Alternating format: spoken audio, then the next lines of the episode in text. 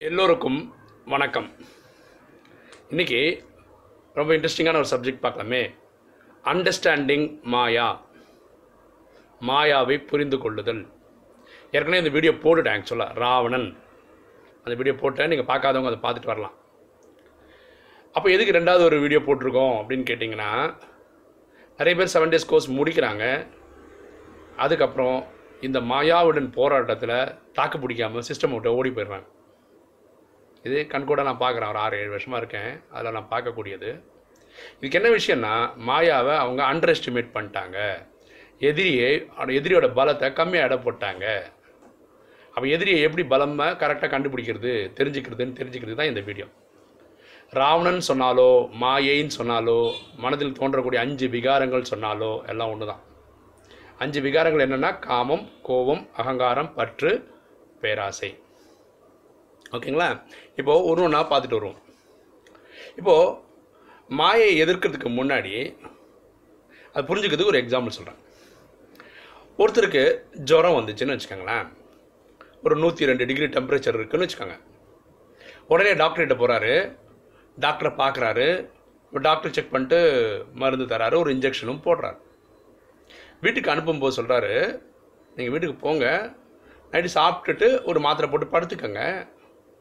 ஆனால் நைட்டு ஒரு பன்னெண்டு மணி ஒரு மணி ஆகும்போது நூற்றி ரெண்டுன்றது நூற்றி அஞ்சு கூட ஆகலாம் பயந்துடாதீங்க அப்போ இனி ஒரு டேப்லெட்டும் போட்டுட்டு தலையில் கொஞ்சம் ஈர துணி வச்சு ஒத்தனை வைங்க.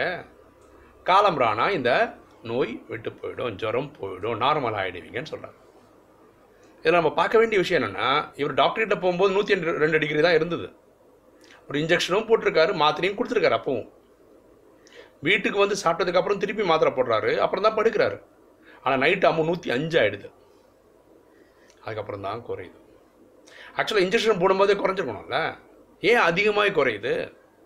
இதில் சயின்ஸை பார்த்தீங்கன்னா உள்ளுக்குள்ள வைரஸ் பாக்டீரியா இதனால தான் அந்த நோய் நோய் வந்ததுன்னு வச்சுக்கோங்களேன். அது வந்து என்ன பண்ணுன்னா ஒரு நூற்றி ரெண்டு டிகிரி டெ டெம்பரேச்சர் ஜுரம் இருக்குன்னா ஒரு ஒரு பரவலாக சும்மா ஒரு ஜுரத்தை உருவாக்கி உட்காந்து உட்காந்துருக்கு அவ்வளோதான் டார்மெண்ட்டாக உட்காந்துருக்குது ஒரு வெடிக்காத எரிமலை உட்காந்துருக்க மாதிரி உட்காந்துருக்குது இந்த நூற்றி ரெண்டு வந்தாவே இது அப்நார்மல் தான். ஏன்னா உடம்போட temperature ninety eight point six தான். நூற்றி ரெண்டுன்றது அப்நார்மல் தான். இதனால தான் நீங்கள் டாக்டர்கிட்ட போனீங்க இன்ஜெக்ஷன் போட்டீங்க. அந்த டாக்டர் கொடுக்குற மருந்து உள்ளே போகும்போது இந்த வைரஸை எதிர்க்க ஆரம்பிக்கிறீங்க.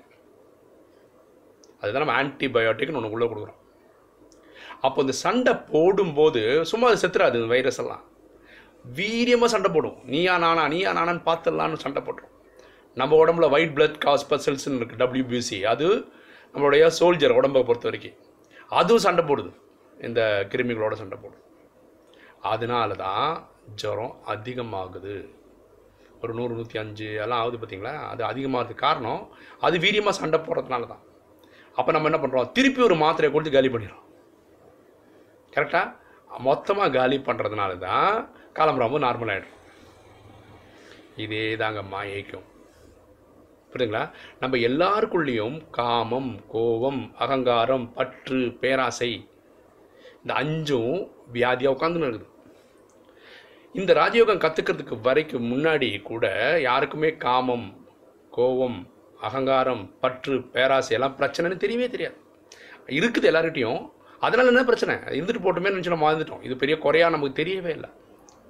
ஆனால் ராஜயோகம் வரும்போது நம்ம மன்மனாபவன்ற அந்த மந்திரம் பண்ணிட்டு இருக்கும்போது தன்னை ஆத்மா நினச்சி பரமாத்மா நினைவு செய்து பாவத்தை அழிச்சிட்டே இருக்கும்போது நம்ம என்ன பண்ணுறோன்னா காமம் வரக்கூடாது கோபம் வரக்கூடாது அகங்காரம் பற்று பேராசிரியர் ஈடுபடக்கூடாது நம்ம நினச்சி இறங்கும்போது இது விஸ்வரூபம் எடுக்குது.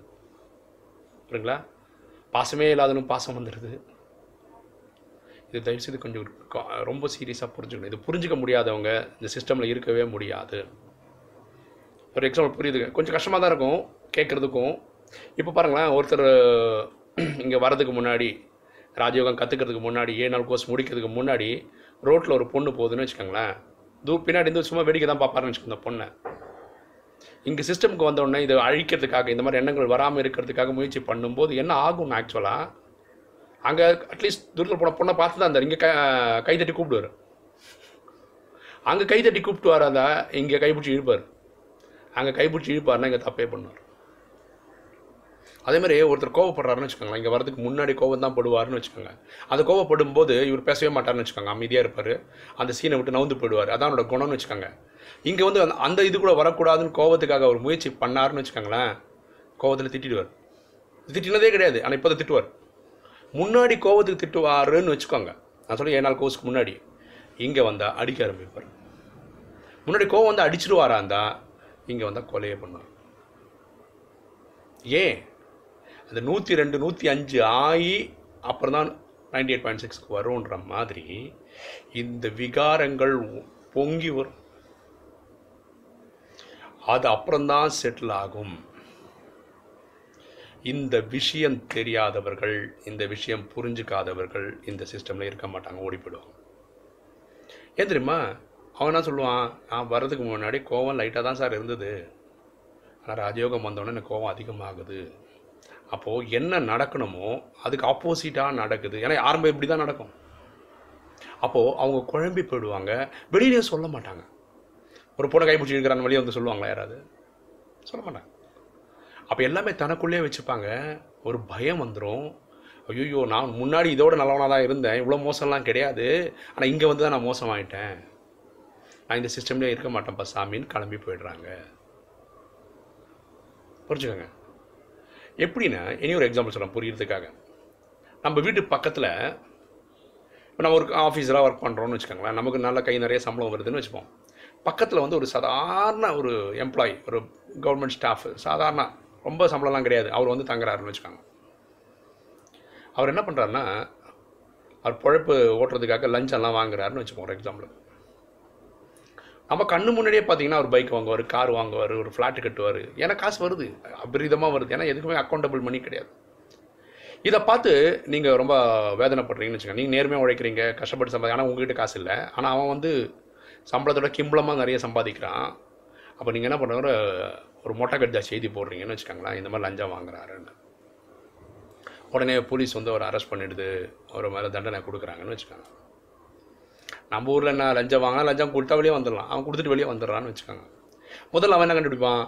நமக்கு இந்த கஷ்டம் கொடுத்தது யாருன்னு கண்டுபிடிப்பான். அது நம்ம தான் தெரிஞ்சதுன்னா அதுக்கப்புறம் வாழ்க்கை ஃபுல்லாக நமக்கு டார்ச்சர் தான். அவன் நம்மளை விடமாட்டான் தொந்தரவு கொடுத்துக்கிட்டே இருப்பான். கரெக்டாக அதே மாதிரி தான் இந்த மாயையும். இந்த அஞ்சு விகாரங்கள் நடந்துகிட்டே இருக்கும்போது நீங்கள் அதோட பார்ட் அண்ட் பார்சலாக இருந்தீங்கன்னா மாயை உங்களை ஒன்றும் பெருசாக பண்ணலை. ஏன்னா நீங்கள் ஏற்கனவே அதோட கஸ்டமர் தான். எப்போ நீங்கள் ராஜயோகம் கற்றுக்கிறீங்களோ அப்போது இந்த மாயையை ஜெயிக்க முயற்சி பண்ணுறீங்களோ மாயை விஸ்வரூபம் எடுக்குது உங்களை படாத பாடுபடுத்துது.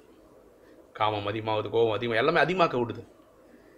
அதிகம் மாயி தான் கிடக்கும். ஏன்னா அறுபத்தி மூணு ஜென்மமாக இருபத்தொன்று பிறவி துவாபரகத்திலையும் நாற்பத்தி ரெண்டு பிறவிகள் கலியுகத்திலையும் நம்ம சரீரம்னு நினச்சே வாழ்ந்துட்டோம். இந்த பிறவிலையும் பாதி இது நாலேஜ் வர்ற வரைக்கும் நம்ம அப்படி தான் இருந்துட்டோம். திடீர்னு வந்து நான் சரீரம் கிடையாது ஆத்மான்னு புரிஞ்சுக்கிறதுன்றது வந்து ஒரு டிரான்ஸ்ஃபர்மேஷன் அவ்வளோ சீக்கிரம் ஒத்துக்க முடியாது முடியாது புரியாது. பாருங்களேன் வேற வேற ஒரு எக்ஸாம்பிள் புரியறதுக்கு சொல்கிறேன் என் பேர் பிரேமானந்தன் நாராயணன். இப்போது ஒரு சேஞ்சுக்கு நான் பேரை மாற்றிக்கிறேன்னு நினச்சி கெசட்டில் கொடுத்து சுரேஷ்னு மாற்றிக்கிறேன்னு வச்சுக்கோங்களேன் ஒரு எக்ஸாம்பிளுக்கு யாராவது நான் ரோட்டில் சுரேஷ்னு கூப்பிட்டா கூட நான் திரும்பி பார்க்க மாட்டேன். ஏன்னா என்னோட பேர் பிரேமானந்தன் நாராயணன் தான். அப்புறம் கொஞ்ச நாள் ஆகும் யாராவது